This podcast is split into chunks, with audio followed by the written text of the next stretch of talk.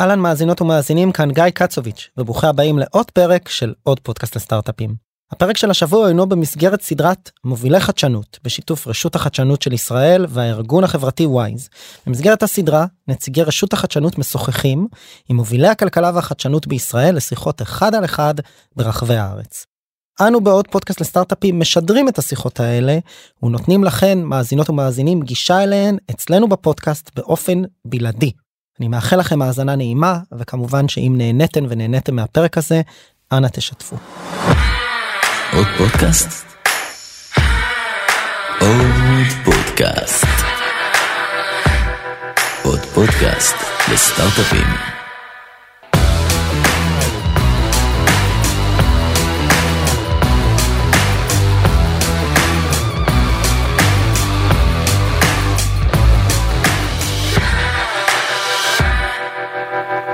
טוב, דבר ראשון, תודה רבה על הארגון, ותודה רבה גם לנועה פה מרשות החדשנות שהפיקה את האירוע.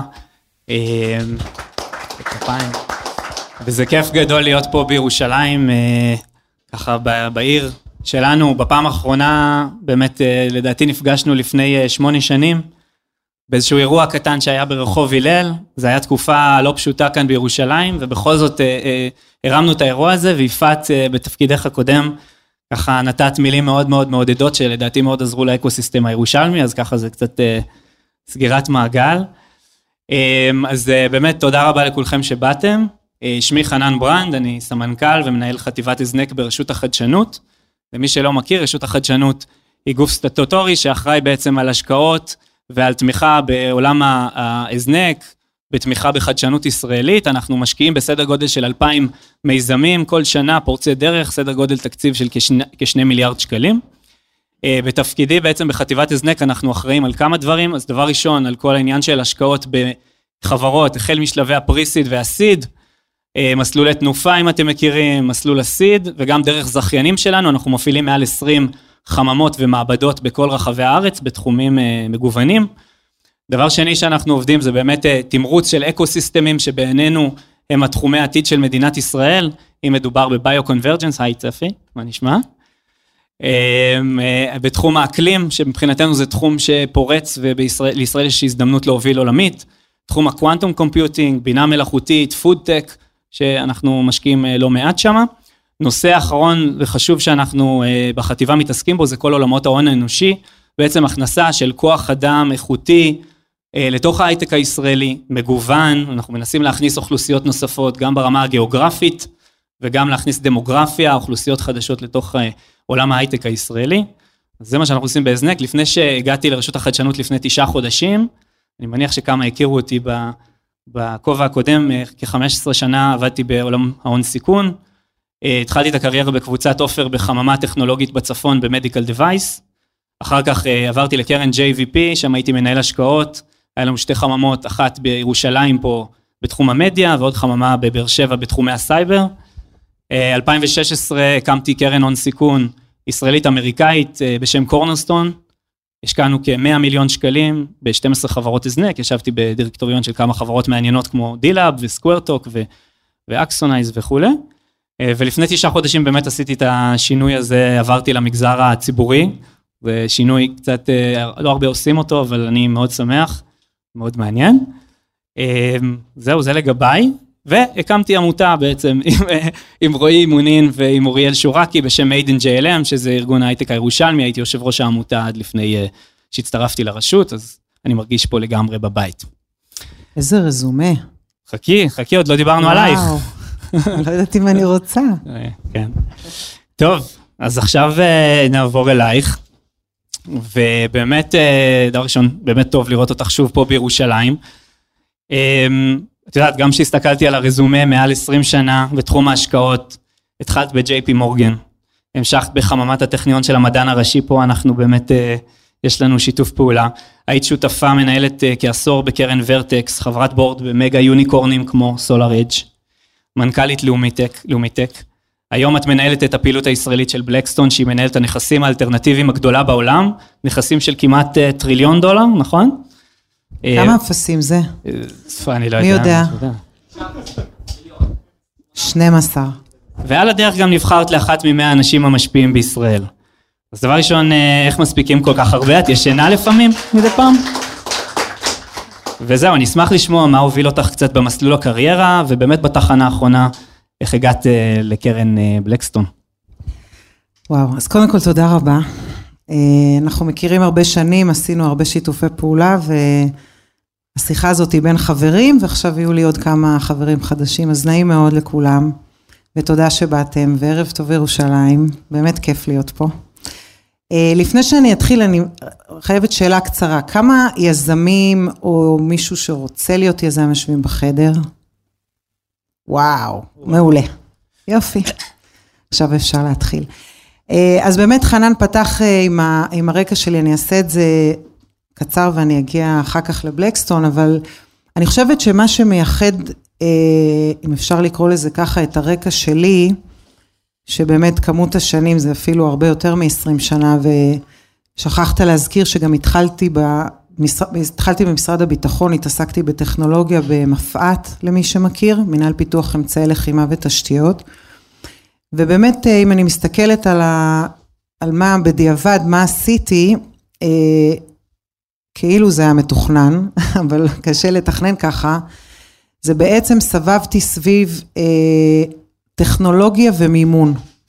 כלומר, במפעט ישבתי במחלקת תקציבים, ומימנו פרויקטים מאוד מאוד דומה, אגב, למה שרשות החדשנות עושה, להבין לאן אנחנו צריכים ללכת, להסתכל טווח ארוך, ולשים את הכסף במקומות הנכונים, בשביל שכשנצטרך משהו כמו כיפת ברזל, 15 שנה אחרי בערך שהתחלנו לעשות את זה, אז באמת יהיה את זה מוכן.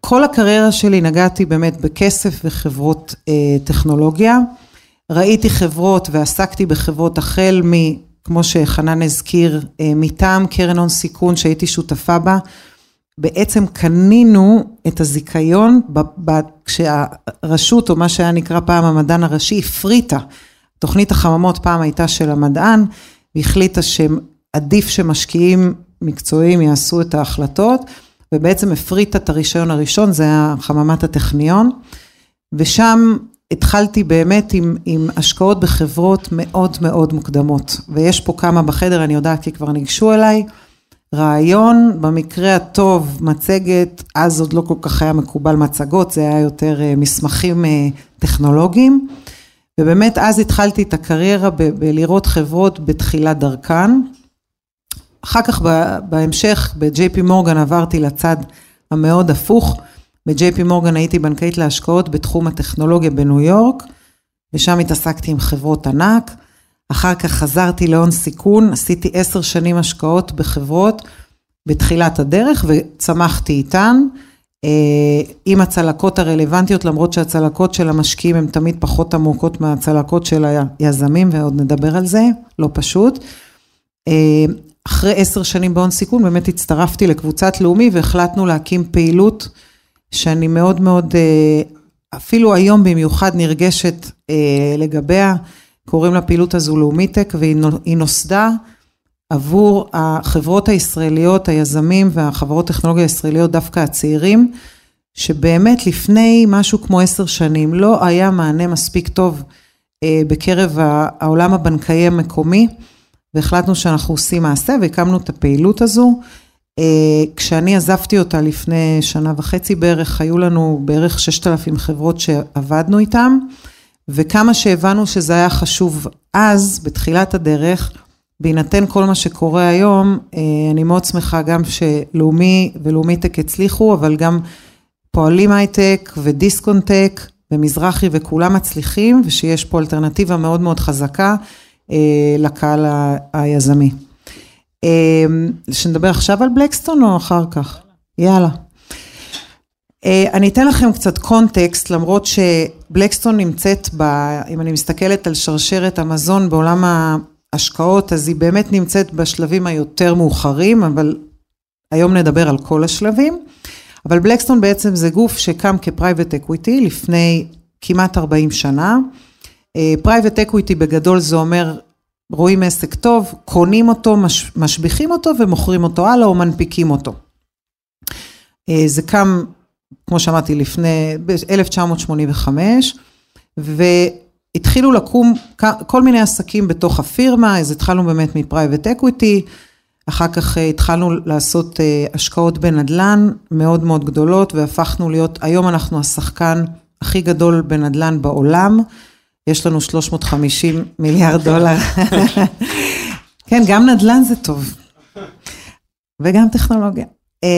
350 מיליארד דולר של נדלן, יש לנו פעילות בלייף סיינס, יש לנו פעילות של growth, ובאמת סך הכל אנחנו מנהלים היום 975 מיליארד דולר, אנחנו נדבר אחר כך על מה זה אומר כשגוף שמנהל כל כך הרבה כסף, איך הוא מחליט במה הוא משקיע ומה זה אומר, אבל בסך הכל בלקסטון זה גוף שהוא באמת גלובלי, ואני מאוד מאוד גאה ושמחה שהוא החליט להיכנס לישראל, ופתחנו את המשרד באופן רשמי לפני שנה. יפה. אז אני מניח שבימים כאלה באמת לא נוכל שלא להיכנס קצת לבעיות ולתקופות, וגם הכותרת שלנו זה איך מגייסים בתקופה של חוסר ודאות, אבל אולי לפני כן בוא נדבר על הצדדים החיובים, אז באמת מה קרן גדולה כמו בלקסטון, שיש לה פעילויות בכל העולם מחפשת דווקא בישראל, יש פה איזשהו משהו מיוחד שהוביל אתכם לפה, ואולי אם תוכלי לחלוק איזשהו השקעות מעניינות שעשיתם בארץ ושווה לספר. אוקיי, מעולה. בלקסטון, הבנתם את הסכומים, וכשקרן מנהלת כל כך הרבה כסף, אז קודם כל ברור שהיא כנראה לא תעשה יותר מדי השקעות מאוד מאוד צעירות, פשוט כי זה צריך לאסוף כל כך הרבה, ומאוד קשה לנהל את זה. אחת התמות שאנחנו אומרים בבלקסטון, זה בשביל לעשות תשואות טובות בחברות גדולות, צריך לשים המון המון מאמץ פר חברה. מאמץ זה אומר להבין אותה, זה אומר לתפעל את כל המערך של בלקסטון, שזה מערך מאוד מאוד גדול של אנשים שעובדים בקרן, שהם לא בהכרח אלה שעושים את ההשקעות, הם אלה שאמורים לעזור לחברות פורטפוליו. אני לא אתחיל למנות מה זה אומר, אבל זה באמת אינסופי. אני אתן לכם דוגמאות קטנות. תניחו שבעולם הטכנולוגיה אנחנו משקיעים בתחום האקלים, ונניח באלטרנטיב אנרג'י, מצד אחד, מצד שני יש לנו 350 מיליארד דולר נדלן. עכשיו תחשבו מה קורה אם אנחנו לוקחים את הטכנולוגיה האלטרנטיבית, ושמים אותה בתוך הבניינים. עשינו עכשיו רכישה כזאת מאוד מאוד גדולה, לא בארץ, בארצות הברית, עשינו ספינוף של חברה, מתוך חברה מאוד ותיקה, שנקראת אמרסון, וקנינו גוף אחד בתוך אמרסון, שעושה איזשהו רכיב שמנהל את המיזוג, ועושה אותו יותר יעיל. למה קנינו את זה? קנינו את זה כי אנחנו מאוד מאוד מאמינים בקרבון, emission prevention, ואנחנו מאוד מאוד מאמינים שגוף בגודל שלנו חייב לנסות להשפיע על הדבר הזה, זה חלק מהחובה שלנו, כמובן תוך כדי זה שאנחנו מרוויחים כסף למשקיעים שלנו, ובעצם עשינו ספינוף, קנינו ביזנס ב-14 מיליארד דולר, ואתם יכולים להניח מה אנחנו נעשה עם כל הביזנס הזה, כשיש לנו נכסי נדל"ן כל כך משמעותיים, שאנחנו יכולים לעזור לחסוך להם אנרגיה, אז זו דוגמה אחת, אבל באמת יש הרבה כאלה. בכל אופן, אנחנו מאוד מאמינים בזה שהכסף, אמנם זה דולרים ירוקים, אבל בסוף לכל כסף, כל קרן מביאה צבע אחר, ואנחנו מאוד מאוד רוצים לעזור, ולכן, בכל אחת מהקרנות שלנו, אנחנו משקיעים יחסית במעט חברות, אבל צ'קים גדולים, ואז אנחנו נכנסים לעבודה מאוד מאוד משמעותית של value add. אז זו בעצם הפילוסופיה שלנו, זה עובד גם בפרייבט אקוויטי, שאנחנו קונים 100%, אבל זה אותו, אנחנו מתנהגים אותו דבר גם לחברות בצמיחה. כלומר, גם כשאנחנו נכנסים בחברות בצמיחה, והאחוז ההחזקה שלנו יכול להיות גם 10%, עדיין אנחנו מתפעלים את כל המערך הזה שנקרא בלקסטון לטובת אותה חברה. ופה אנחנו בעצם רואים את הייחודיות שלנו ואת הערך המוסף שלנו, ולכן אנחנו גם חשבנו שחברות, מה שקרה בישראל בעצם זה שישראל יותר ויותר התחילה לפתח בקצב מאוד גבוה, חברות מאוד מאוד גדולות ומשמעותיות, הרבה מאוד מהעסקים שגדלים בישראל הם בעצם עסקים גלובליים, שזה אומר שאין להם גבולות לכמה הם יכולים לצמוח, ושם אנחנו חושבים שהתחילה להיווצר מסה משמעותית של עסקים מאוד מאוד גדולים, שמאוד מאוד מעניינים אותנו, ולכן אנחנו פה. אני אספר לכם על שתי השקעות שעשינו, מאוד שונות אחת מהשנייה. חברה אחת שאני מניחה שאני אופתע, אם יש מישהו בחדר שלא שמע עליה, קוראים לה וויז. וויז הוא חברת סייבר. הסיפור עם וויז התחיל בעצם שאנחנו כארגון בחנו טכנולוגיות של סייבר לעולם הקלאוד, כי עברנו לקלאוד. ואחת מהחברות שפגשנו הייתה וויז, וחשבנו שהטכנולוגיה שלה מצוינת, לכן החלטנו לקנות אותה. אבל אתם יכולים להניח שאם ה-CISO וה-CTO של בלקסטון החליטו שהחברה מעניינת, ואנחנו קנינו את הטכנולוגיה, אז ברור שנלך להמליץ לבערך 300 חברות פורטפוליו שלנו, שזה חברות רובן מאוד מאוד גדולות, להשתמש באותה טכנולוגיה. ואז החלטנו שזה 1+1=5, ובעצם החלטנו להשקיע, והשקענו בוויז, ואנחנו מאוד מאוד מרוצים מההשקעה, השקענו לפני 2 סיבובים, אז זה בעולם הטכנולוגיה, ויש לנו השקעה אחרת, שהאמת שהיא נעשתה לא ישירות מקרנות בלקסטון, אלא מאחת מחברות הפורטפוליו, ולפני שאני אגיד לכם מהי, אני אספר לכם על תמה נוספת בבלקסטון, ואני חושבת שזה משהו שמאוד מייחד אותנו. בבלקסטון בדרך כלל אנחנו, בגלל שאנחנו כל כך גדולים, אנחנו קודם כל מנסים לנתח את העולם, להבין לאן העולם הולך, מה אנשים יצטרכו לקנות, או מה חברות יצטרכו לקנות, ואז אנחנו מבינים לאן ילך הכסף, ולפי זה אנחנו מחליטים מה אנחנו הולכים לחפש. אחד הטרנדים המאוד מעניינים שהיו בשנים האחרונות, כולכם יודעים, מכירים את זה, זה עולם הסטרימינג. נטפליקס הייתה חלוצה, אבל לאט לאט נולדו מתחרות, דיסני ואחרות, והיה ברור שיש מצוקה מאוד מאוד גדולה בדבר אחד. מישהו רוצה לנחש במה?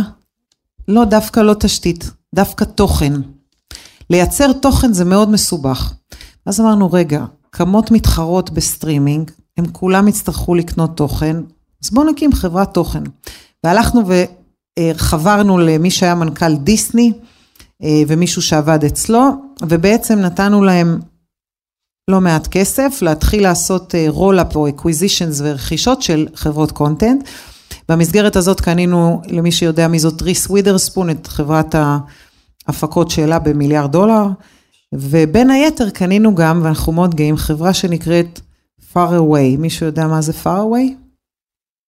Faraway זה חברת הפקות של פאודה. אז אנחנו בשרשור גם הבעלים של פאודה. אז זה כיף, מעניין לי. יפה, מאוד מגוון. אז את עובדת המון עם ישראלים, אבל את עובדת המון עם אמריקאים, עובדת מסביב לשעון. אולי תוכלי לחלוק איתנו מה ההבדל? זאת אומרת, שאת עובדת מול יזם ישראלי, מול יזם אמריקאי, מול מנכ"ל ישראלי, מנכ"ל אמריקאי.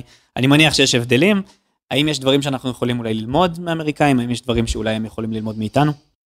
טוב, כולם בטח חושבים שאני אגיד חוצפה, אבל אני רוצה דווקא לנסות לתת לכם פרספקטיבה, בגלל שיש פה הרבה יזמים, אז אני רוצה לתת לכם פרספקטיבה רגע של הסתכלות של משקיעים, על יזמים ישראלים, איך מסתכלים על יזמים אמריקאים, ובמה זה שונה. אז כמובן שיזם צריך להיות, דבר ראשון, קצת מנותק מהמציאות, אם הוא שפוי לגמרי, אני אומרת את זה בשיא הרצינות, אם הוא שפוי לגמרי והוא עושה מתמטיקה כל הזמן על ההסתברויות שהביזנס שלו יצליח, הוא לא יתחיל מלכתחילה לעשות כלום.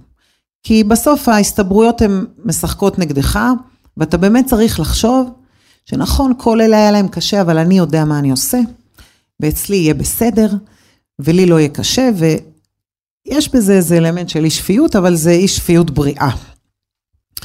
או נקרא לזה ויז'ן, רומנטי. אם אני חושבת על מה ההבדל המשמעותי בין יזמים ישראלים לאמריקאים, ואיך הקרנות מסתכלות על זה, אז אני אגיד לכם קצת, אני אזכיר פה קצת סטטיסטיקה, ואתם תבינו את זה די לבד. אם אנחנו מסתכלים על חברות ישראליות שעשו אקזיט, או עשו הנפקה, מישהו רוצה לנחש כמה המנכ"לים בזמן ההנפקה היו היזם המקורי? אני אעזור לכם. כמעט כולם. עכשיו, אני לא יודעת למה, אבל זה לא משנה.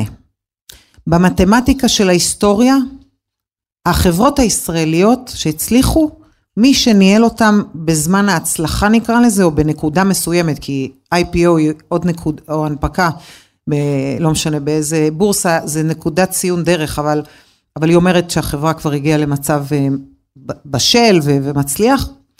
מה זה אומר בעצם? זה אומר שכנראה יש איזושהי נוסחה, שאגב זה לא משנה, זה מין קופסה שחורה כזאת, אבל לא צריך באמת לפענח אותה, אבל ברור שבתוך הקופסה השחורה הזאת קורים כל מיני דברים שעוזרים לחברה להגיע לשלב שלה, על ידי מי שהקים אותה בהתחלה. הרבה פעמים זה גם מרבית הצוות, זה לא תמיד כל הצוות, אבל בדרך כלל היזם שהיה בהובלה, זה שהצליח.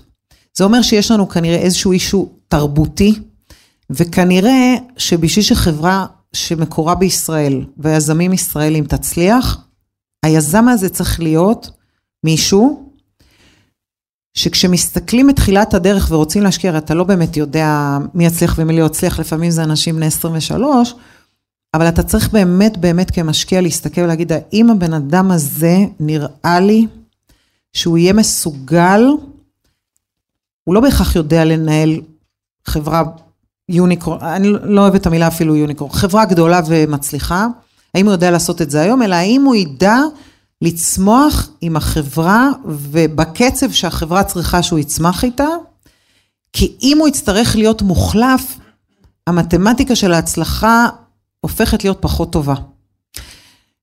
ולמה אני אומרת שזה מאוד מאפיין את הישראלים לעומת האמריקאים? כי בארצות הברית זה כמעט ברור שמי שמקים את החברה לא אמור להנפיק אותה בהכרח. יש מקרים שזה קורה, אני לא אומרת שזה לא קורה. אבל הכי מקובל בעולם שאנשים באים, מקים את החברה, מביאים אותה לשם קוד $10 מיליון מחירות, ואז הם מעבירים את השרביט. אגב, במקרה של גוגל, סרגי ברין ואיך קוראים לה שם, בלנקינג, לארי פייג', באיזשהו שלב, אגב, עד היום אני לא מבינה למה, כי הכל היה טוב. כאילו בדרך כלל, אתם רואים, מחליפים מנכ"ל, אם יש כאילו משהו לא הולך טוב. הכל היה טוב, והם אמרו, טוב, לשלב הבא אנחנו צריכים מישהו מקצועי, ובעצם העבירו לו את השרביט. אני חושבת שזה הבדל ענק ביזמות, זה אומר שהכובד המשקל על היזם הישראלי, שצריך גם לג'נגל, הוא גם בדרך כלל טכנולוגיה, אז הוא גם צריך להיות סופר ספץ בתחום הטכנולוגי שלו, הוא גם צריך להיות שחקן צוות מעולה, הוא גם צריך להיות מנהל מעולה, הוא גם צריך לדעת לגייס כסף מעולה. בקיצור, היזמים הישראלים כנראה די תותחים, כשאנחנו חושבים על זה, אז זה באמת הבדל מאוד מאוד גדול.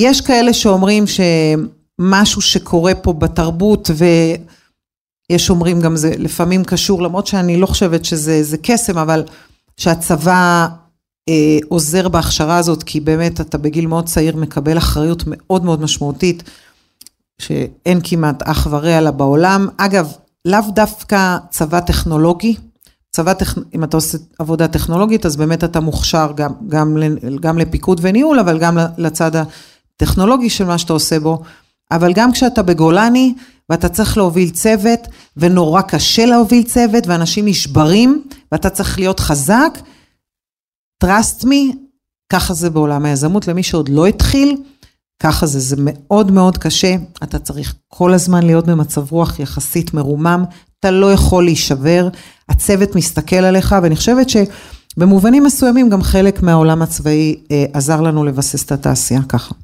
אז את אומרת שהיזם, הוא בסוף הלב של החברה, היזם או היזמת, אבל באמת הרבה פעמים רואים בחור בן 23, אף אחד לא חשב שגיל שוויד, הילד באוניברסיטה העברית, יהיה זה שיוביל את החברה להיות חברה של $20 מיליארד, אז איך אפשר לדעת? כלומר, אולי כשאתה משקיע later stage, אז יש לך כל מיני מספרים, ו-ARR'ים ודברים מאוד יפים, אתה עכשיו משקיע פריסיד, משקיע בחממה, משקיע בוורטקס, אנחנו משקיעים ברשות החדשנות, איך אנחנו יודעים שהיזם הזה יצליח? איזה אינדיקטורים מבחינתכם אומרים, וואלה, הוא תותח, ואיזה אולי דגלים אדומים, אומרים לך, זה כנראה לא הבן אדם הנכון, שאני רוצה לשים עליו את הכסף. כן. אוקיי, אז באמת, בפן של הרשות לחדשנות, ואני לא מומחית, אני אשמח אם תוסיף אתה על זה, אבל באמת יש אלמנטים שקשורים מאוד מאוד חזק לעומק הטכנולוגי. ואם לא עובדים עם הרשות, אז מישהו בקרן צריך לוודא שמוודאים את זה, אבל אני אנסה לקחת דוגמה אחת שאני חושבת שהיא חוצה את כל החברות, וזה לא משנה באיזה תחום אתה, וזה עצה מאוד, לדעתי מאוד נחמדה בחינם, הערב. תראו, יזמים, אמרתי קודם, צריכים באמת להיות סופרמנים או סופרמניות, אני אגב כל הזמן אומרת יזמים, אז אני מתנצלת, יזמות ויזמים.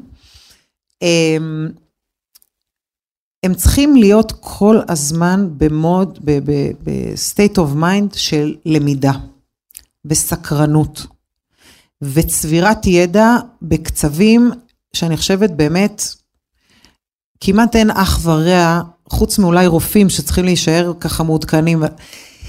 למה? כי העולם משתנה כל הזמן, והם צריכים לדעת המון דברים בקצב מאוד מאוד מהיר. עכשיו, איך זה מתרגם לפגישה ראשונה עם משקיע? אתם היזמים נכנסים לחדר, המשקיע מתחיל להקשיב לכם. הדבר הכי חשוב, שאתם תהיו בקיאים בהכל. עכשיו, מה זה בהכל? ברור שאתם לא יכולים להיות בקיאים בהכל, אבל בנושא הספציפי שאתם עוסקים בו, אם יושב מולכם מישהו בקרן, זה לא משנה אם זה שותף או משהו אחר, והוא יודע יותר טוב מכם, נורא אדומה, אני אומרת לכם את זה פר. למה? כי הוא מבין שאתם, מה שהוא יודע אולי, אתם כבר אמורים לשכוח, כי אתם כבר 3 דורות קדימה, כי אם אתם לא תהיו on top of everything, ב-real time, אין סיכוי שהחברה שלכם תצליח, זה ביזנס, בעולם הטכנולוגיה זה עסקים שמשתנים כל הזמן. אגב, אפרופו מה שדיברנו קודם, יזמות ואיך לאתר יזם טוב, הרבה פעמים חברות אומרות שהם יעשו X ובסוף עשו Y. למה? כי היזמים, הצוות יזמים, זה לא רק המנכ"ל, פתאום מבין שהעולם משתנה לו, אז הוא לא מחליט שהוא ראש בקיר. סליחה? זריזות מחשבתית, גמישות, זריזות, טק לעשות פיבוט, כאילו אין זמן לחשוב. אחרת אתה אובסוליט, אתה לא רלוונטי. בעולם הטכנולוגיה זה מאוד אכזרי. ולכן, אתה נכנס או את נכנסת לחדר, אתם צריכים להיות הכי בקיאים בעולם התחרותי, במוצר, באופרינג, במודלים אם יש כאלה. אבל אני אגיד לכם יותר מזה, אתם גם צריכים להיות בקיאים במי שיושב מולכם. להיכנס לחדר בקרן או אצל אנג'ל, ולא לדעת דברים שהם ידועים, קרי, נמצאים באינטרנט, הסיכוי שישקיעו בכם מאוד קטן. למה? לא כי מישהו יש לו איזה אגו וחושב ש... יש גם. לא אגיב. בסוף הוא מסמלץ, הדבר הזה מסמלץ, איך אתה מגייס עובד, איך אתה מוכר את הטכנולוגיה ללקוחות שלך. הרי זה מראה על הרבה דברים. אז אם יש לי עצה אחת, וזה לא פשוט, אגב, זה נשמע טריוויאלי, זה לא פשוט, master your stuff. ואני לא יכולה להפריז בכמה שאני מדגישה את זה. אז זהו, דוגמה אחת. אמר אלן פלד, היה באירוע מקביל עם מנכ"ל הרשות, והוא אמר שהוא לא מכיר חברה אחת שביצעה את מה שהיה במצגת למשקיעים. כלומר, כולם עושים פיבוטים, השאלה מי עושה את זה בזמן, ונכון. יפעת, את שברת המון תקרות זכוכית, אם אפשר להגיד ככה, את לא אוהבת לדבר על זה, אבל אני בכל זאת חייב לשאול אותך, וחלק מהמטרה שלנו ברשות החדשנות, זה להגדיל את הגיוון, גם הגיאוגרפי, אז אנחנו שמחים באמת שההייטק הישראלי מתחיל קצת לצאת מהגבולות הטבעיים, לעוד אזורים ברחבי הארץ, אבל גם הנושא הדמוגרפי, ונושא היזמיות, והיזמות אמרו לי, צריך להגיד, רק 13% מהמנכ"ליות בישראל, רק 9% מהחברות בישראל הוקמו על ידי נשים, וגם כשאנחנו בודקים את זה, נמצאת פה אחר, שמנהלת את תוכנית הנשים אצלנו, לא רואים מספיק. את יכולה אולי לספר טיפה על האתגרים, ומה אפשר לעשות אולי כדי להגדיל את מספר הנשים בהייטק וביזמות בישראל. בוא נתחיל בזה שזה נקודה כואבת, אבל לא על היעדר יזמיות. זה היעדר הרבה דברים, והרבה סוגי אנשים, והרבה רקעים שונים. אז בוא נכליל את זה רגע, בסדר? תראו, לא שאני מצדיקה את זה, אבל לעשות השקעות, בטח בתחילת הדרך, זה נורא קשה. יותר קשה להיות היזם, אבל גם נורא קשה להיות המשקיע. נורא קשה. למה? כי הסטטיסטיקה היא נגדך, כי אף אחד לא באמת יודע כשאתה מתחיל לעבוד עם חברה, כשיהיה לה את המוצר, אם הוא בכלל יהיה רלוונטי, עם היזמים, כמו שאמרנו, טובים, לא טובים, יוכלו לגייס את הטלנט, לא יוכלו לגייס את הטלנט. והרבה פעמים קורה שהמשקיעים, בלי לשים לב, מנסים להוריד דרגות סיכון, או דרגות חופש של סיכון. ובלי שהם שמים לב, הם הולכים להשקיע באנשים שנדמה להם שהם מבינים איך הם חושבים, ושהם דומים להם. עכשיו, מה שקרה המון שנים, שתעשיית ההשקעות, הון סיכון או private equity, לא חשוב, הייתה מאוד מאוד הומוגנית ודומה. וזה בעצם ה-leverage של הדבר הזה, שהם השקיעו באנשים דומים להם, ובעצם לא הייתה שום הטרוגניות. מצד שני, המחקרים אומרים באופן חד משמעי, שהטרוגניות מייצרת תשואה עודפת. כל חברה, בין אם בתחילת דרכה, בין אם היא חברה בורסאית כבר גדולה, בטח לאורך כל סדרת הניהול והעובדים, וגם אומרים את זה על דירקטוריונים, ככל שיש אנשים שונים בארגון, החברה תהיה יותר טובה.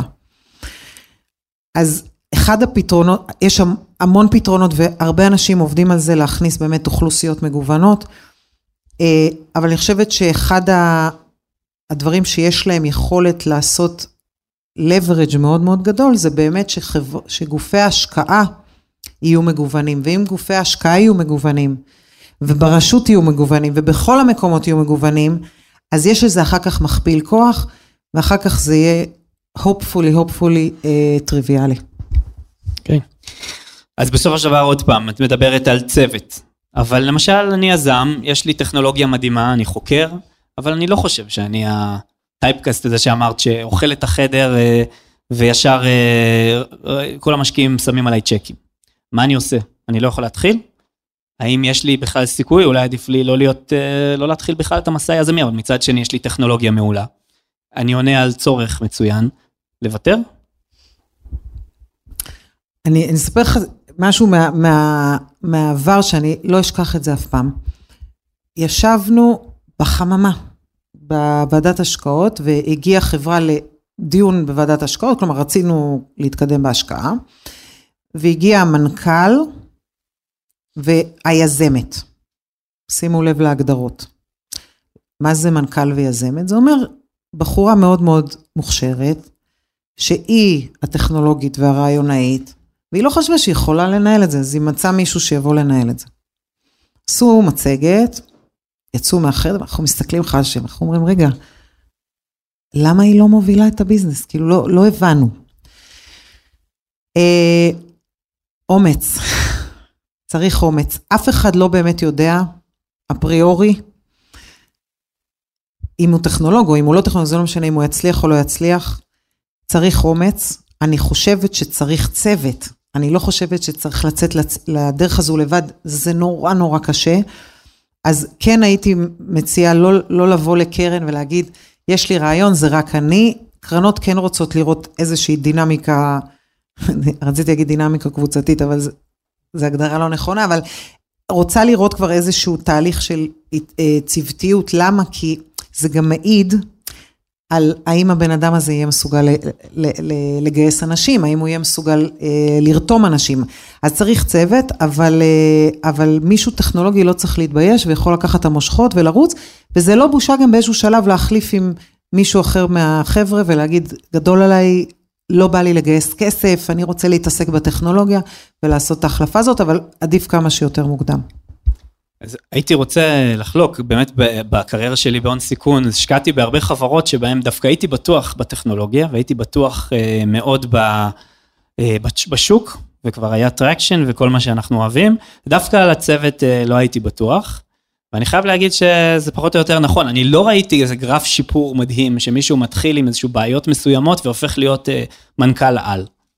ובאמת לפעמים הרבה מתאכזבנו, שלא היה את השינוי הזה, והתהליך לימוד. מצד שני, יש לי דוגמה אחת לחברה, שבהתחלה לא היינו בטוחים לגבי היזם, והוא באמת לא השתפר. אבל הוא עשה משהו אחד, שהאחרים לא עשו, הוא פשוט הביא סביבו תותחי על. הוא הביא אנשים סביבו, שהם יותר טובים כמוהו ויותר CFO מעולה, ומנהל כספים מעולה, מנהל שיווק מעולה, ובסופו של דבר הצוות הזה הוא זה שהצליח לנצח, לאו דווקא יזם. אז אני חושב שמעבר למנצח הזה, חשוב מאוד בנייה של התזמורת הזאת סביבך, ובטח לא לפחד להביא אנשים שהם יותר טובים ממך, להפך, תגייס רק אנשים שהם יותר טובים ממך. אבל אני כן רוצה לומר משהו שהוא, מי שעוד לא התחיל במסע שיבין את זה, או תבין את זה. יזמות בסוף יש לה, כמו שאמרתי, יש, יזם קם בבוקר, יש לו 14 כובעים. באמת, הוא עושה הכל, ובהתחלה הוא גם עושה את הכלים במטבח. אבל בסוף, מישהו שהוא טכנולוג מאוד מאוד מוכשר, אבל הוא לא ממש איש סיילס, יהיה לו מאוד מאוד מאוד לא כיף. כי בסוף, רוב הזמן, למרות שאף אחד לא מודה בזה, רוב הזמן גם מגייסים כסף. ביום שסיימת את הסיבוב, סיד, או פריסיד, אתה כבר עובד על הסיד. וביום שסיימת את הסיד, אתה עובד על ה-A, וביום שעבדת את ה-A, ל-B. תוך כדי זה אתה גם מריץ צוותים וטכנולוגיה וויז'ן ומודל. לא קשור, אבל צריך להבין את זה, ומי ששונא את זה, כי בסוף גיוס כסף זה עבודת מחירות, אל תיכנסו, זאת אומרת, מיד תמצאו לכם את מי שלידכם ושיעשה את זה, כי אתם כל הזמן תתעסקו בזה. אגב, גם כשהולכים לבורסה, ויוצאים פאבליק, מה שנקרא, אז מה? צריך להמשיך כל רבעון לספר לשוק, על התוצאות, ולמה זה דבר מדהים, ולמה זה ימשיך לעלות, מה שנקרא, up and to the right, וצריך לאהוב את זה, ומי שלא אוהב את זה, הוא גם בדרך כלל לא טוב בזה. אז זהו, עברנו קצת אולי לצד של הכישלונות.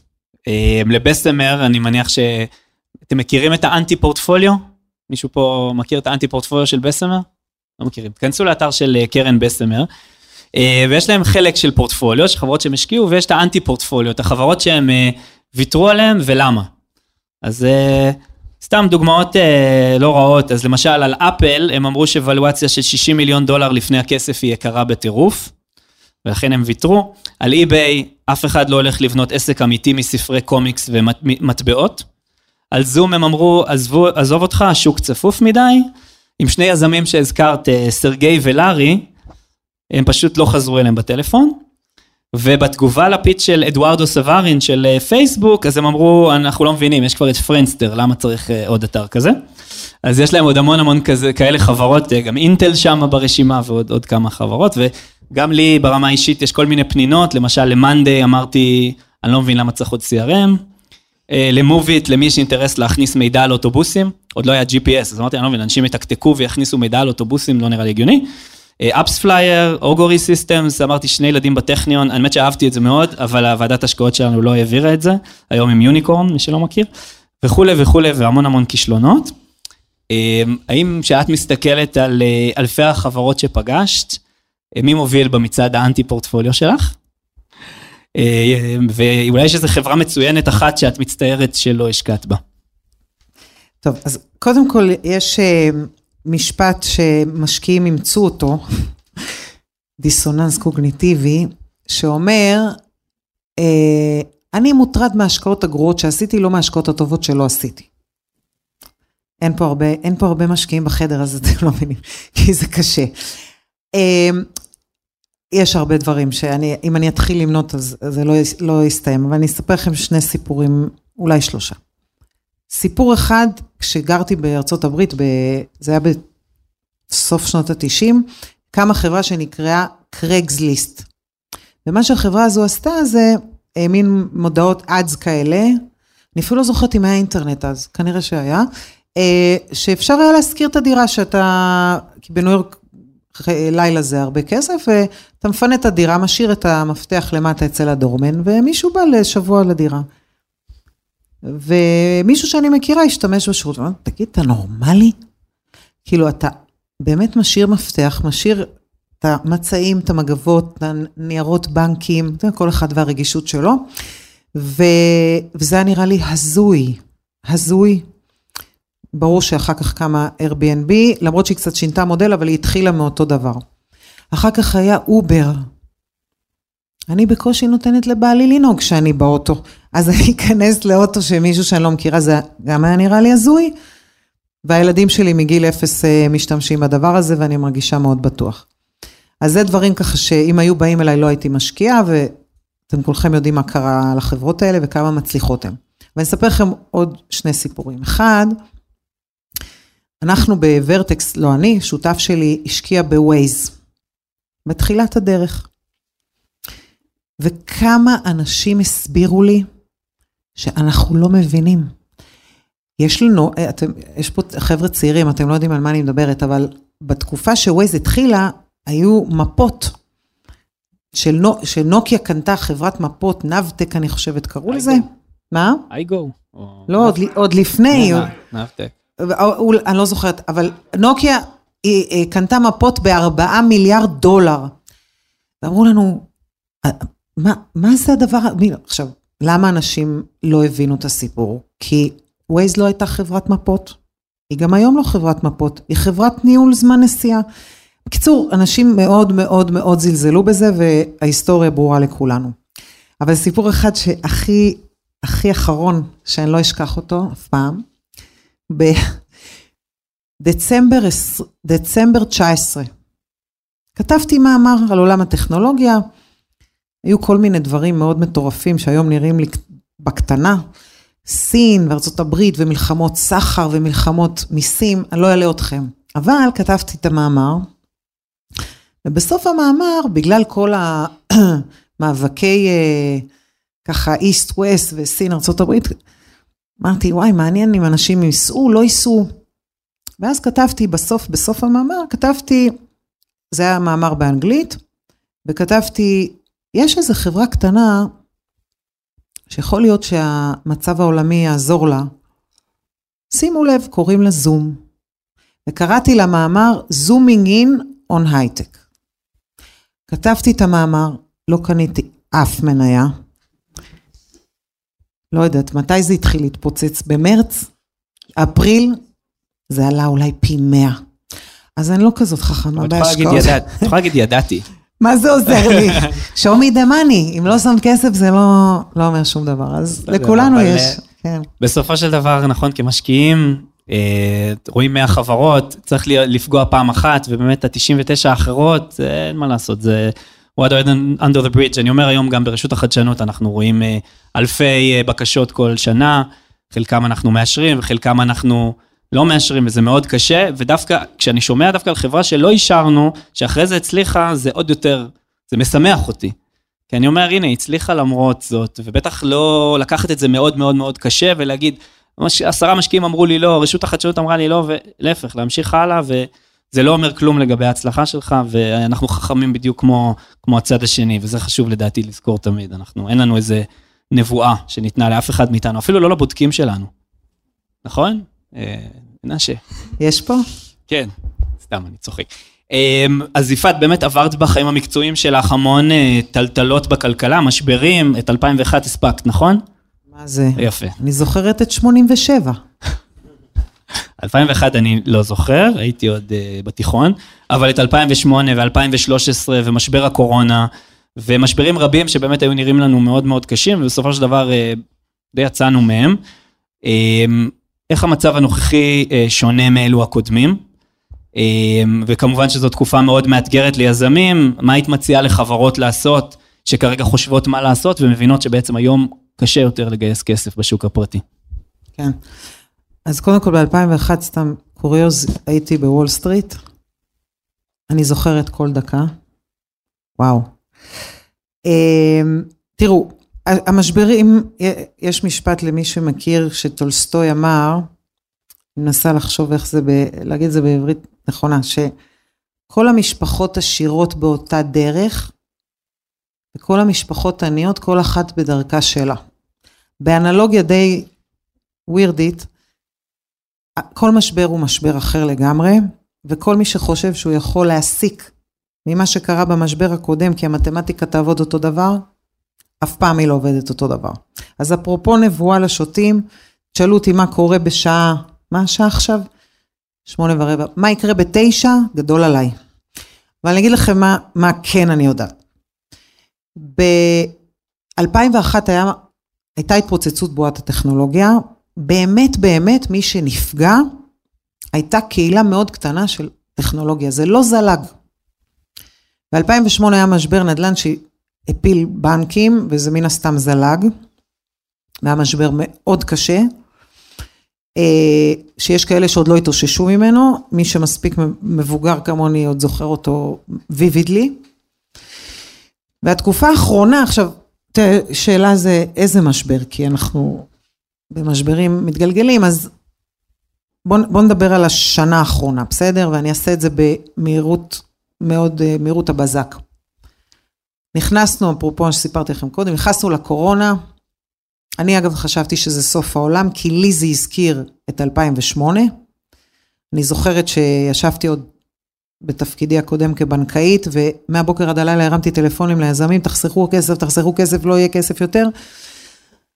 אחרי שבועיים וחצי התברר שלא הבנתי כלום, והתקופה הזו הייתה הכי טובה שהייתה ever לחברות טכנולוגיה בארץ, בעולם, ובאמת, כל הקונסטלציה הייתה כזאת שהריביות, אני אומרת פה דברים שכולם יודעים, אני רק מסכמת, ריביות צנחו לאפס, לא היו תשואות, המקום היחיד שחשבו שאפשר לייצר איזושהי תשואה, היה עולם הטכנולוגיה, ונכנסו כמויות כסף שאף אחד לא חלם. נכנסו כמויות כסף, השווים עלו, האינפלציה עלתה, הפד התערב, הפד ובנקים מרכזיים בכל העולם, העלה את הריבית, האפקט המיידי היה, למה בעצם, בוא נצלול רגע פנימה, למה בעצם ברגע שהעלו את הריבית, השווים ירדו? כאילו, מה הקשר? למה הריבית קשורה לחברת טכנולוגיה שמוכרת תוכנה לארגונים? כי בעצם הריבית משקפת לנו את המתמטיקה שאומרת, מה זה ערך של חברה? ערך של חברה זה היוון הרווחים, לאורך השנים, נכון להיום. עכשיו, נוסחות היוון, למי שלמד פה כלכלה, יודע שאתה מהוון לפי הריבית. ואם הריבית יורדת לכיוון האפס, הערך, תיאורטית, הוא אינסופי. ברגע שהריביות עלו, ההיוון של תזרימי הרווחים בזמן הרחוק, ששם החברות טכנולוגיה מבטיחות שהם יתחילו להרוויח כסף, כי הרבה לא מרוויחות בטווח הקצר, בעצם המשקל שלהם, כשאתה מאבן אותם בריבית מאוד מאוד גבוהה, מאוד מאוד פוחת. והדבר הזה הוא מאוד מתמטי, ווול סטריט בחברות הציבוריות היא מאוד מתמטית, ולקח שנייה וחצי, וכולם התקהלו מחדש, והמתמטיקה בעולם הציבורי, השווים בעולם הציבורי מיד הסתדרו אחרת. העולם הפרטי זה סיפור אחר, כי אתה צריך דינמיקה של עסקת השקעה בשביל לייצר את השווי, בעוד שבעולם הציבורי, כל דקה שאתה פותח את האינטרנט, יש שווי חדש ומעודכן בריל טיים. מה שקרה זה שפתאום, לא רק שהשווים ירדו, החברות הפרטיות לא כל כך ידעו, רגע, אז לפי מה אני מגייס? ואם אני כבר גייסתי והשווי שלי היה טוב ויש לי עוד כסף, אז במתמטיקה אולי כדאי לי להוריד קצת הוצאות ולמשוך יותר זמן עם הכסף שלי, כי אני לא באמת רוצה לפגוש שווי אחר. אני לא רוצה להתאמת עם זה שהביזנס שלי, אם הוא היה עכשיו בציבורי, הוא היה שווה פחות.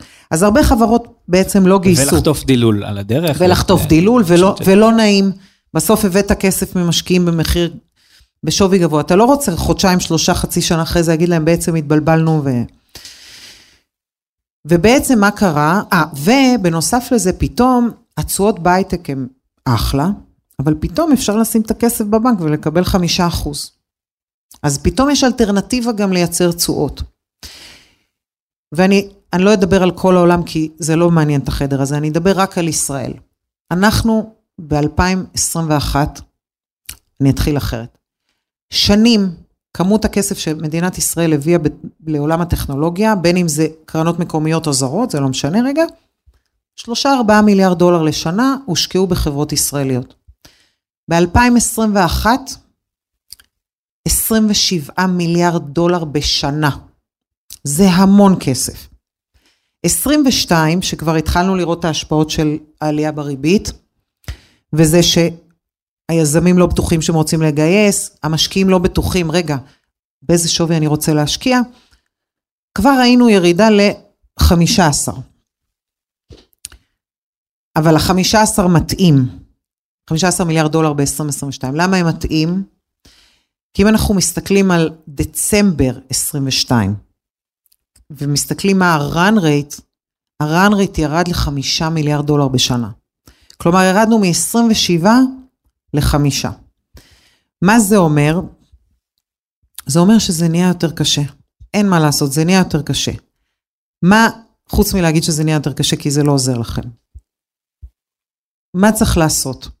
מי שכבר יושב בחברה, יש לו רק ברירה אחת. הוא צריך שיהיה לו מספיק כסף לנהל את הביזנס. אני חושבת שעדיף, נקרא לזה, חברה עם שווי פחות גבוה, וחטפת דילול מחברה שאתה לא חוטף דילול, אבל היא נכנסת בקיר ב-200 קמ"ש. לדעתי רוב המשקיעים מבינים את זה, אני לא רואה אף משקיע שאומר, בוא נחכה, לא, נעשה פאוזה, אין דבר כזה. כשצריך מגייסים, ומי שצריך לחטוף את השווי, הוא חוטף את השווי. הייתה אגב אלטרנטיבה מאוד חזקה של אשראי, שבעצם עשה גישורים, אשראי מגופים ישראלים, בנקים ישראלים, אשראי מגופים זרים, אחד מהם בכותרות בשלושה ימים האחרונים, אז נראה איך זה ישפיע, אפשר תכף לדבר על זה אם תרצו, אבל בסופו של דבר אשראי הוא לא, הוא לא תחליף מוחלט לאקוויטי, ובסוף צריך לגייס אקוויטי ממשקיעים. אם אתם, אז זה יזמים שכבר יש להם חברה, רצה וכו'. אם אתם יזמים חדשים, אני אגיד את זה בקיצור, המשקיעים היום, הסקרוטיני של המשקיעים הרבה יותר גדולה. מה הכוונה? אחד, רוצים לראות תחומים שברור, שזה תחומים שיהיה להם ביקוש, שיהיה להם שוק. אגב, זה יכול להיות שוק מסחרי, פרטי, זה יכול להיות שוק שרגולציה מכתיבה אותו, אפרופו climate tech והאקלים, אבל חייבים לראות כבר את מאיפה יבואו הדולרים, מאיפה יהיו הכנסות. הרבה משקיעים כבר רוצים לראות, לא בהכרח מודלים מושלמים לאיך מגיעים לרווחיות, אבל לפחות שבסטייט אוף מיינד ברור שהיוניט אקונומיקס הבסיסי של העסק יכול להרוויח כסף. העולם הזה של לא אכפת לי שום דבר, העיקר שההכנסות יצמחו, פחות פופולרי. וזה אני חושבת ההמלצה הכי חשובה, זה תחומים שהם תחומים מעניינים ושיש להם ביקוש בעתיד הקרוב ברור, וחיבור יותר מציאותי להרוויח כסף. אז אני חושב שהגרף הזה שאת מדברת עליו, באמת שיראה סוג של, כן, של עלייה ואז ירידה בלתי נמנעת, שבכמות הכסף הוא גם קצת מרמה. כי בסופו של דבר, כשמסתכלים על כמות הכסף, הוא הגיע בעיקר מהמון קרנות זרות שהגיעו לישראל והלכו לשלבי ה-later stage, נכון? pre-IPO וכאלה, אבל בעצם כשמסתכלים על שלבי הפריסיד והסיד, הם לא גדלו כל כך הרבה בתקופת הבו. זאת אומרת, לא הצטרפו לפה המון משקיעים שאמרו בואו נשקיע ביזמים בתחילת הדרך, ובדיוק באותה צורה, להערכתי, אנחנו לא נראה ירידה כל כך חדה בסיד, למשל שנה שעברה הייתה עלייה בסיד, ש-30% ביחס לשנה קודם, וגם היום יש לא מעט כסף לסיד. אני אשאל אתכם, אתן לכם רשימה של חברות, תגידו לי באיזה שנה הם קמו, Airbnb, Slack. אבל אני רוצה רגע, אני לוקחת את הנקודה שלך, כי היא נקודה מדהימה. אחד, אני מסכימה. אני חושבת שבגלל הטרפת של היוניקורנים, הרבה קרנות שהיו צריכות להשקיע בשלב A, נסחפו והשקיעו בשלב E. והיום חוזרים ל-early stage. הסיפור של להתמודד עם שווים הוא הרבה יותר פשוט. כי זה לא כל מיני חברות שהסיבוב האחרון שלהם היה במיליארדים, ועכשיו אתה לא יודע איך לתמחר, ואני באמת חושבת שיש פה נקודת אור מדהימה, וזה זמן, אבל תמשיך, סורי, הייתי חיים. גם לצד האופטימי, לשם אני מושך. אז בסופו של דבר, על Airbnb, Slack, WhatsApp, Uber, Venmo, Cloudera, Pinterest, איזה שנה הם קמו? 2008. הם כולם קמו בשיא של המשבר של 2008, קצת לתוך 2009, וכל אחת מהם הפכה להיות סופר יוניקורן, ולכן יכול להיות שזו תקופה דווקא לא רעה להקים חברות חדשות, ואם התחלת לדבר באמת על תחומים חדשים, אז יכול להיות באמת יש רגיעה בעיקר בפינטק וסייבר וסאס, שהמכפילים באמת ירדו דרמטית, והיכולת לגדול לפי צמיחה, יש אולי תחומים חדשים שאת חושבת ששווה שיזמים ייכנסו אליהם, האם יכול להיות שמשקיעים אולי ילכו לעולמות שהם טיפה יותר של דיפ-טק, או שעדיין כולם ינהרו כמו עד היום לעולמות הסופטוור היותר בטוחים, שאתה מגיע לשוק הרבה יותר מהר. רק הערה על זה, אני חושב שכשאתה משקיע היום בחברה של השוק של היום, אתה בבעיה, אבל כשאתה משקיע בחברה שהשוק שלה עוד 5 שנים, אז אתה הרבה פחות חשוף למשבר הנוכחי. ולכן יש יתרון לחברות שמכוונות לעוד 5 שנים לשוק ולא היום. ככה, אני שנים אומרת שקודם כל יש סטארט-אפ ניישן, או אחר כך זה הפך להיות סקייל-אפ, אבל אני רוצה לחזור דווקא להגדרה המסורתית של סטארט-אפ ניישן. אנחנו מעולים בטכנולוגיה, ולפעמים אנחנו קצת מתבלבלים וחושבים שאנחנו לבד בעולם, אבל you know what, אנחנו לא לבד בעולם. וכל מדינה נורמלית רוצה ועובדת בלפתח תעשיית הייטק מקומית. ואני שנים אומרת, ואני מאמינה בזה, שאנחנו חייבים לשמור על היתרון התחרותי שלנו. חבל, עם כל כך הרבה טלנט בדיפ-טק, לא לעשות חברות בדיפ-טק. כי יש עסקים, אני לא רוצה להגיד דברים ספציפיים, כי לא רוצה לעצבן אף אחד מהחברים שלי, אבל יש תחומים שגם בהודו יודעים להתחרות איתנו בהם, וגם בצרפת יודעים להתחרות איתנו, ויש תחומים שאנחנו הכי טובים בעולם. אז אני מאוד משוחדת, מאוד משוחדת. אני חושבת שהעובדה שיש לנו את רשות לחדשנות, והוא לא שילם לי להגיד את זה, היא דרמטית. היא דרמטית כי המשקיעים לפעמים מפחדים לקחת את מה שקראת את הכסף, באמת ההזנקה הראשונה בתחומים שהם באמת מסוכנים, כי לפעמים הטכנולוגיה לא מצליחה, ולכן התפיסה שיש רשות לחדשנות שדואגת לסגור את הפערים האלה, והיא נותנת כסף במקומות שכן יש דיפ-טק, וזה כן יותר מסוכן, וזה כן יותר מאתגר, אבל בסוף זה החברות שמחזיקות אצלנו את הדומיין אקספרטיז ואת היתרון היחסי, ומאפשר לסטארט-אפ ניישן להמשיך לחיות. אם אנחנו נהיה 2 טיפות מים כל הזמן למקומות אחרים בעולם, אז יהיו קרנות באיזשהו שף שיגידו, טוב, למה אני צריך לנסוע 12 שעות, 10 שעות בעד? אני אשאר בסיליקון ולי.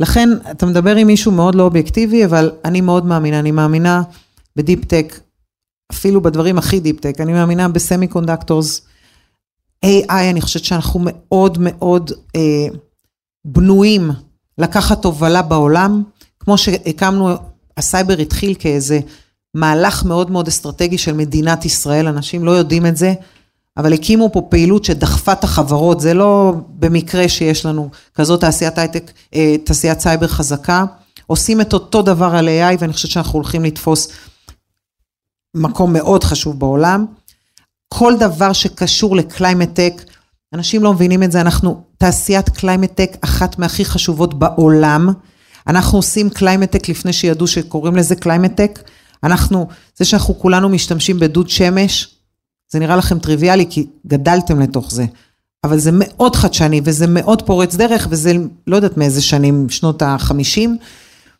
אנחנו, אפרופו SolarEdge זה חברה נאמבר 1 בעולם בתחום שלה, שהמנכ"ל ישב פה בכיסא שלך לפני שבועיים פה, באותו מקום. ואני השקעתי שם בתחילת הדרך, ו-trust me, זה היה קשה. לדעתי החברה הישראלית היום, הטכנולוגיה הגדולה ביותר בעולם, יותר מצ'ק פוינט לדעתי, יותר מכל הזמן. הם מתחלפות כל הזמן ביניהם. בכל אופן, זה תחומים שתמיד יהיה גם את הקהל שרוצה להשקיע בהם, תמיד תהיה להם אלטרנטיבה, גם אם שוק ההנפקות סגור, אז יהיו חברות שירצו לקנות את זה, כי זה מאוד תשתיתי, וצריך, ירצו לקנות את הצוותים ואת הטכנולוגיה וכו'. אז אלה התחומים שהייתי הולכת עליהם. טוב, אני חושב שזה יכול להיות זמן טוב, אולי לעבור לשאלות, לקהל, אם יש לכם. מי ראשון? אני אסכם את זה, בסדר? לחברות סיד, האם כדאי לבחון ברצינות, להשתמש ב-resources של רשות לחדשנות, ולא בהכרח לרוץ לקרנות או קרנות בחול, נכון? ואז אמרת גם משהו שאני לא בטוחה שאני מסכימה איתו, אמרת שהקרנות בחול בודקות מאוד לעומק לעומת הרשות. אז בוא נסובב. הפוך. אז אני אשמח לענות. דבר ראשון, אם אתה יכול לגייס מהשוק הפרטי, אני תמיד בעד לגייס מהשוק הפרטי. עדיף, אנחנו מאוד נשמח. המקום שלנו ברשות החדשנות בסוף זה לטפל בכשלי שוק, זה לחפש מקומות שבהם השוק הפרטי לא מטפל, ואנחנו מאמינים שעדיין יש הזדמנות, ולכן הכשל שוק המרכזי שאנחנו מזהים באופן כללי, והיום במיוחד, הוא בשלבים המוקדמים ביותר, כי משקיעים לא רוצים להשקיע בשלבי הרעיון, ושלבי הפריסיד ושלבי הסיד, והמקום של העומק הטכנולוגי, כי זה באמת הרבה יותר נוח להשקיע בחברה ששנה הבאה כבר מוכרת, מאשר חברה שצריכה לשבת עכשיו 4 שנים במעבדה. או לגבש מקום שיש רגולציה מחמירה. ולכן רוב ההשקעות שלנו ילכו למקומות האלה, אבל התפיסה שלנו, אגב, בניגוד למדינות אחרות, זה שתמיד יש מאצ'ינג מהשוק הפרטי. אנחנו אף פעם לא הולכים לבד, אנחנו לא אומרים מדינת ישראל מאמינה והולכת כל הדרך עם תחום מסוים, היא אומרת, אתה צריך עדיין להצליח לשכנע משקיעים או גופים מסוימים מהשוק הפרטי שגם הם מאמינים. מה תפקידנו? להוריד את הסיכון, גם עבורם וגם לסייע לך. אבל אנחנו אף פעם לא עובדים לבד. זאת נקודה חשובה. אין מצב כזה שנגיד, הנה, השוק נעצר לגמרי, הרשות נכנסת ולוקחת הכל. גם בשלבים האלה, כל עוד אנחנו נכנסים ולוקחים חלק מהסיכון, אנחנו מצפים ששוק פרטי גם ייכנס ביחד איתך, ביחד איתנו לסיכון. אני אוסיף רק משפט אחד, אתה מגייס ממי שנותן לך כסף. אגב, זה לא משנה באיזה שווי, אני באמת, אני בשיא הרצינות אומרת את זה. אף תקופה היא לא תקופה לעשות אובר אופטימיזציה, ובטח היום זה לא תקופה לעשות אובר אופטימיזציה. צריך לגייס מספיק בשביל שיהיה מספיק כסף להגיע לאיזשהו מיילסטון מסוים, כי אם אין לך מספיק כסף ואתה נתקע, אתה או אתה נתקעים באמצע, זה מאוד קשה. אבל גם אם חשבת לגייס, סתם אני אומרת, $5 מיליון, ובסוף יש 2, וזה מה שיש. אז במקום להמשיך ולחפש ולשרוף זמן, וזה זמן יקר, כי בעולם הטכנולוגיה, כל שנה, דיברנו על זה, הכל מתהפך, אז אתה בונה את המייסטון הנכון $2 מיליון, אתה מוציא פחות, אתה לא לוקח משרדים, אתה הולך ומוסיף רשות לחדשנות ליד זה, אתה יוצא לדרך. דבר ראשון, זה היה פיץ' מעולה. זאת אומרת, הצלחת ממש בתמצת את השאלה שלך, אהבתי את זה. את רוצה לענות על זה, יפעת? מה זה פיץ' טוב? מה מרכיב פיץ' מצוין? מאוד תלוי, אני חושבת, איזה שלב המשקיע שאתה עומד מולו, אבל בסוף, בסוף, בסוף, זה צריך להיות משהו שיש לו פוטנציאל להיות עסק טוב. שימו לב להגדרה. לא ויז'ן גדול, ולא טכנולוגיה מעניינת, משהו שבסוף ברור שיש לו שוק, שמישהו ירצה לקנות את זה, שאפשר לייצר אותו, בין אם זה תוכנה או הרדור, לא משנה, ולמכור אותו עם רווח וצוות. זהו. זה נשמע פשוט, זה לא פשוט. ואני חושב שאולי נקודה אחת נוספת זה למה אתה. כלומר, כשאתה מכניס את הפאשן שלך, וזה ברור שזה משהו שאתה נלהב ממנו, והוא מנצל את היתרונות שלך, זה נורא נורא נורא מחזק את הפיץ'. כי באמת, כמו שיפעת, שואלים למה אתה? ואם מרגישים שזה משהו שמגיע מאיזשהו צורך, או מהלב שלך, או מהרצון שלך, זה מאוד עוזר ליזם להשתכנע, למשקיע השנייה, להשתכנע. כן. לא, אז נשאלה שאלה, מה עדיף, אם שהיזם יהיה מנכ"ל, או שיהיה מנכ"ל מקצועי?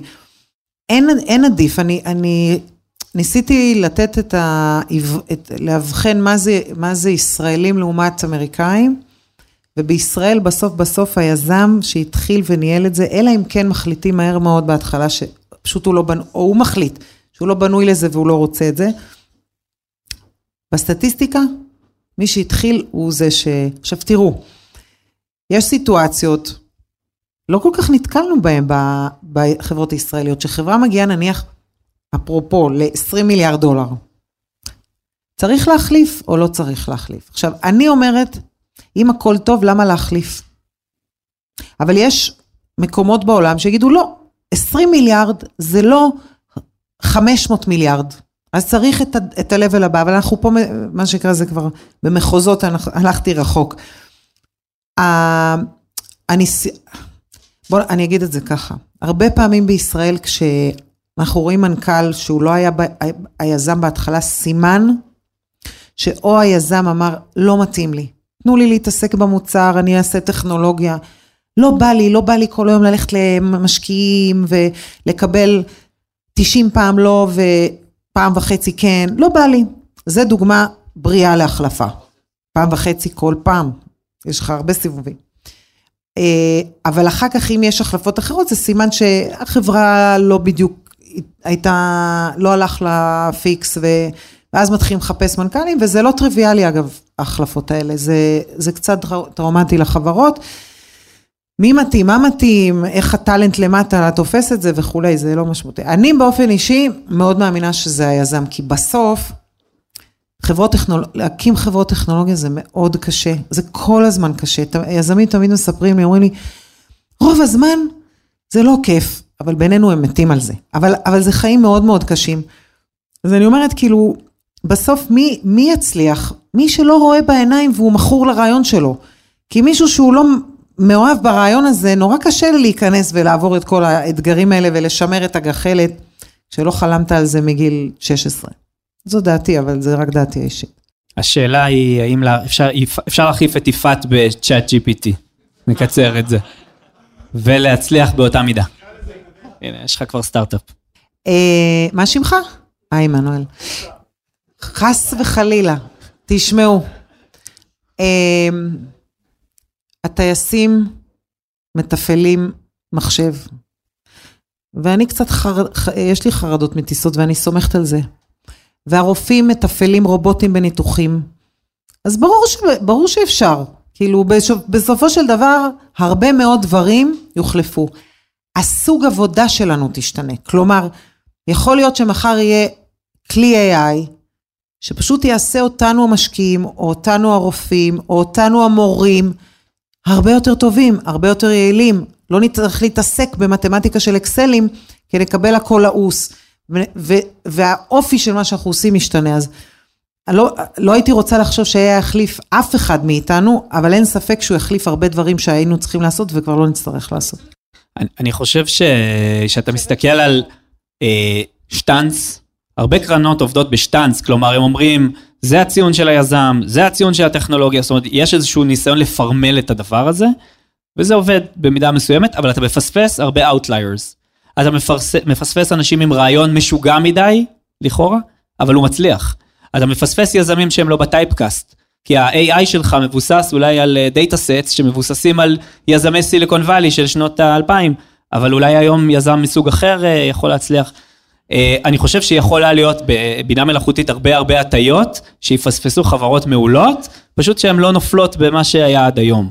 אז אולי תיאורטית נוחלף, ויכול להיות שזה יהיה גם טוב, אבל אני חושב שאנחנו נפספס הרבה בדרך. הייתי משתמש את זה אולי כתומך החלטה, כמשהו שעוזר לנו לקבל החלטה. אנחנו למשל ברשות משקיעים במסות. כשהייתי בהון סיכון, השקעתי פעם ברבעון בחברה.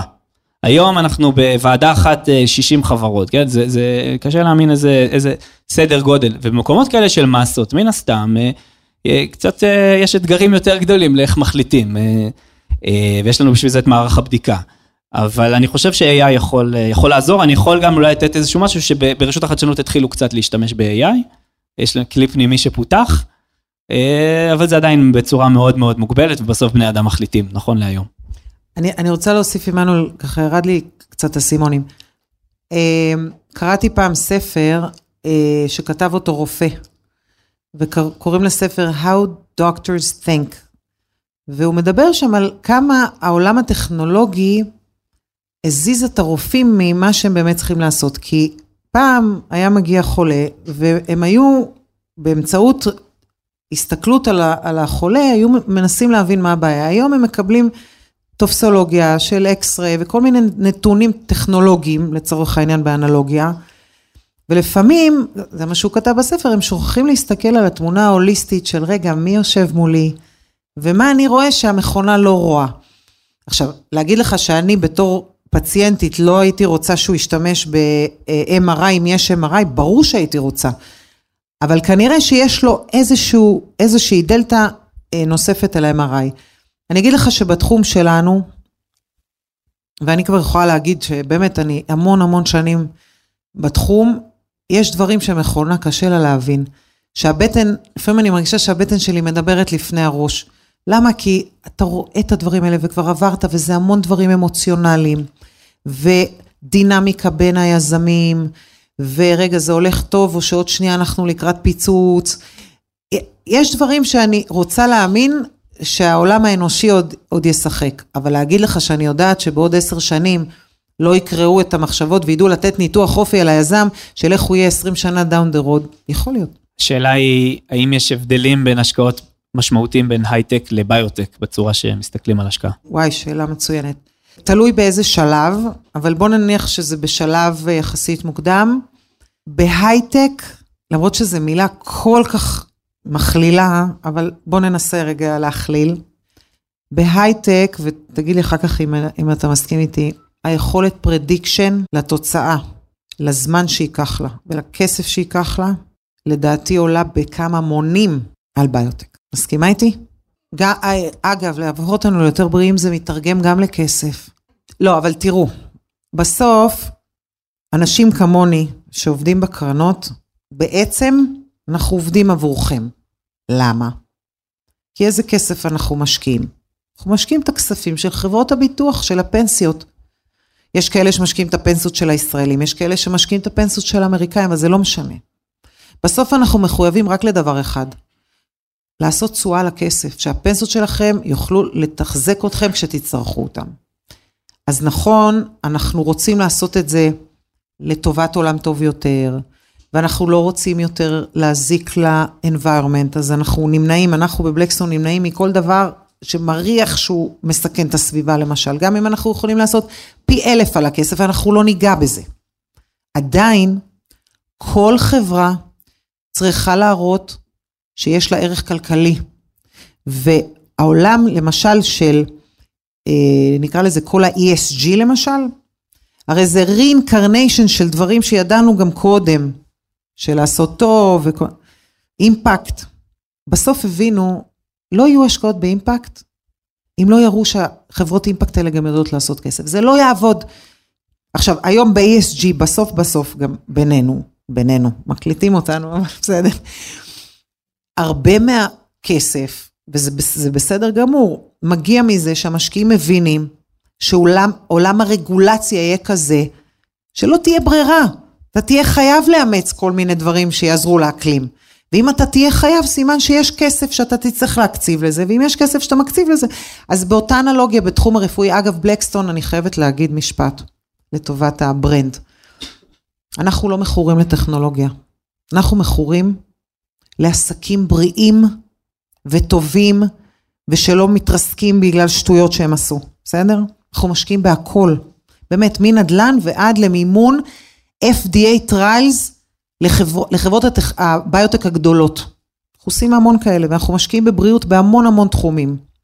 אבל בסוף, המתמטיקה צריכה להיות כזאת, שאנחנו נעשה תשואה חיובית על הכסף. זה... אני רק רוצה להגיד, בסוף, משקיעי הון סיכון, שונאים משהו אחד, מה הם שונאים? סיכון, נכון?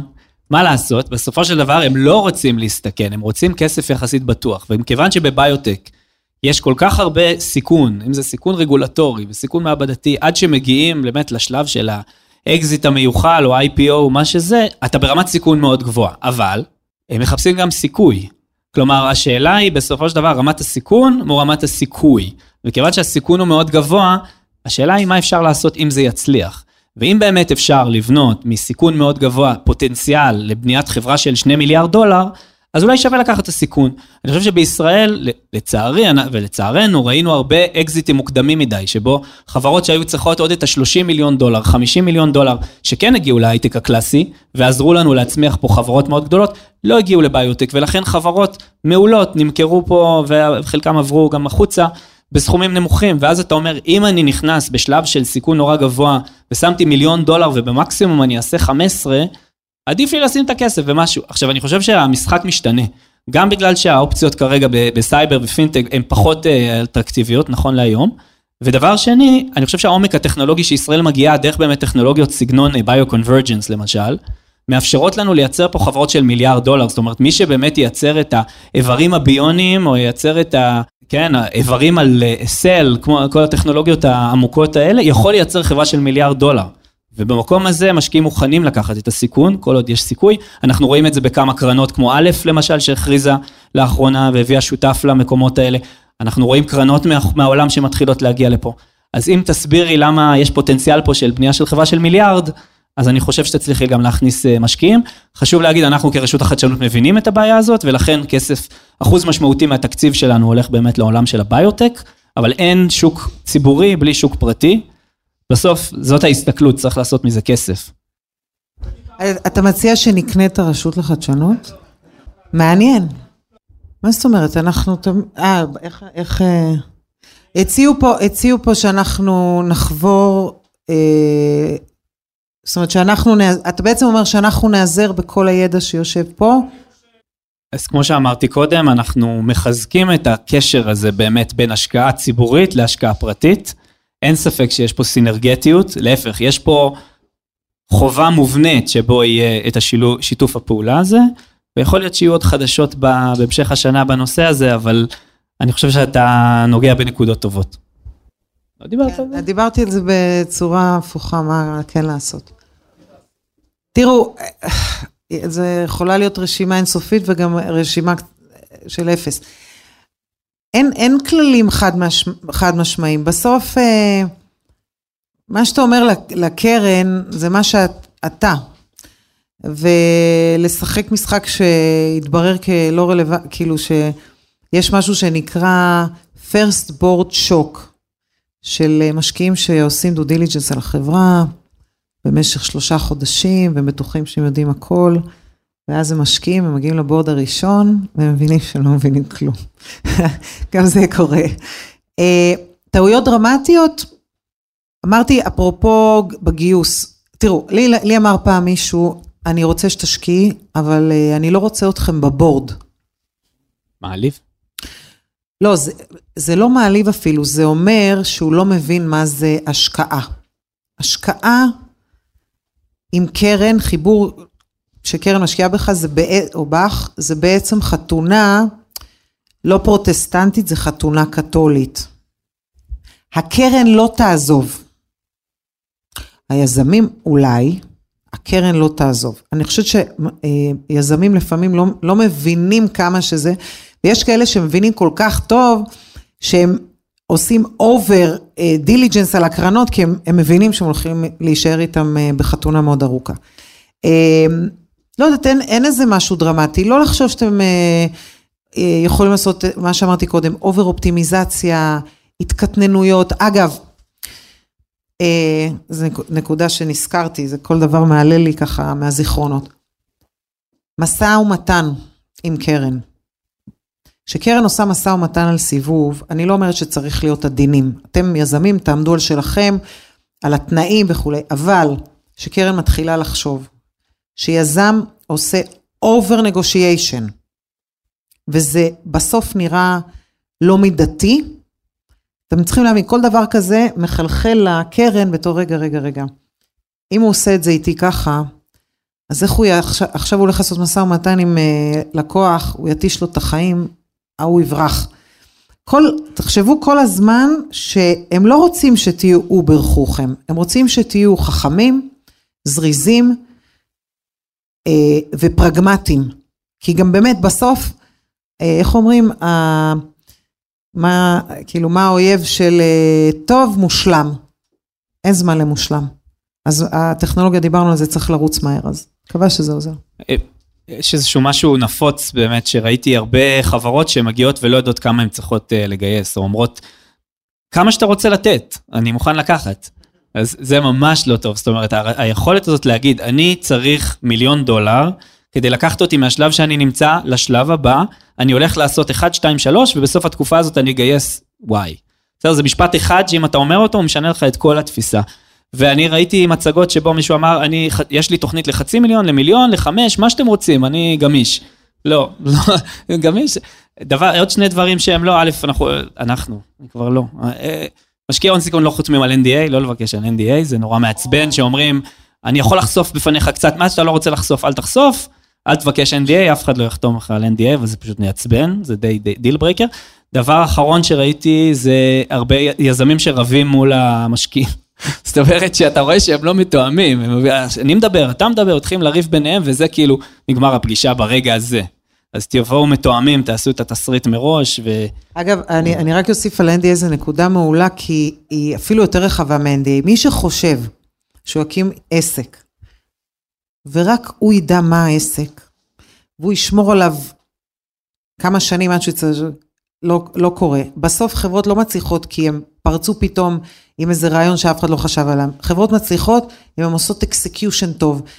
תמיד תניחו, אגב, אני לא יודעת איך זה קורה, אבל פיזיקלית זה קורה, שיש תחום מסוים שהייתי רואה חברה בתחום, חדשה, פרש, פתאום תוך שבועיים אני רואה 4.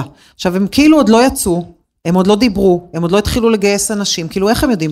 יש משהו שקורה בעולם הטכנולוגיה שמייצר מקבילות כזאת שקורית, ולכן תניחו שיש כמוכם איפשהו, או בישראל או איפשהו, לא משנה, בארצות הברית, החברות הטובות יהיו על אקסקיושן, כי באיזשהו שלב אתם תיצאו לאור, וכולם ידעו מה אתם עושים, והם רצו לנסות לשכפל אתכם, הם ינסו לשכפל אתכם, ופטנטים, אני מקווה שאתה לא תיחס שאני אומרת את זה, עוזרים עד כדי משהו מסוים, אבל בסוף העולם מאוד מתוחכם, ויש אפשרות לייצר דברים שעוקפים את זה וכולי, אז זה לא יעזור, צריך אקסקיושן, אקסקיושן, אקסקיושן. וואי, מאיפה אני אתחיל? תראו, בלקסטון, לפרט על התמיכה, הליווי הייחודי של בלקסטון. תראו, קודם כל תודה על השאלה, אני אגיד ככה, כל קרן, ובלקסטון לא יוצא דופן, כל קרן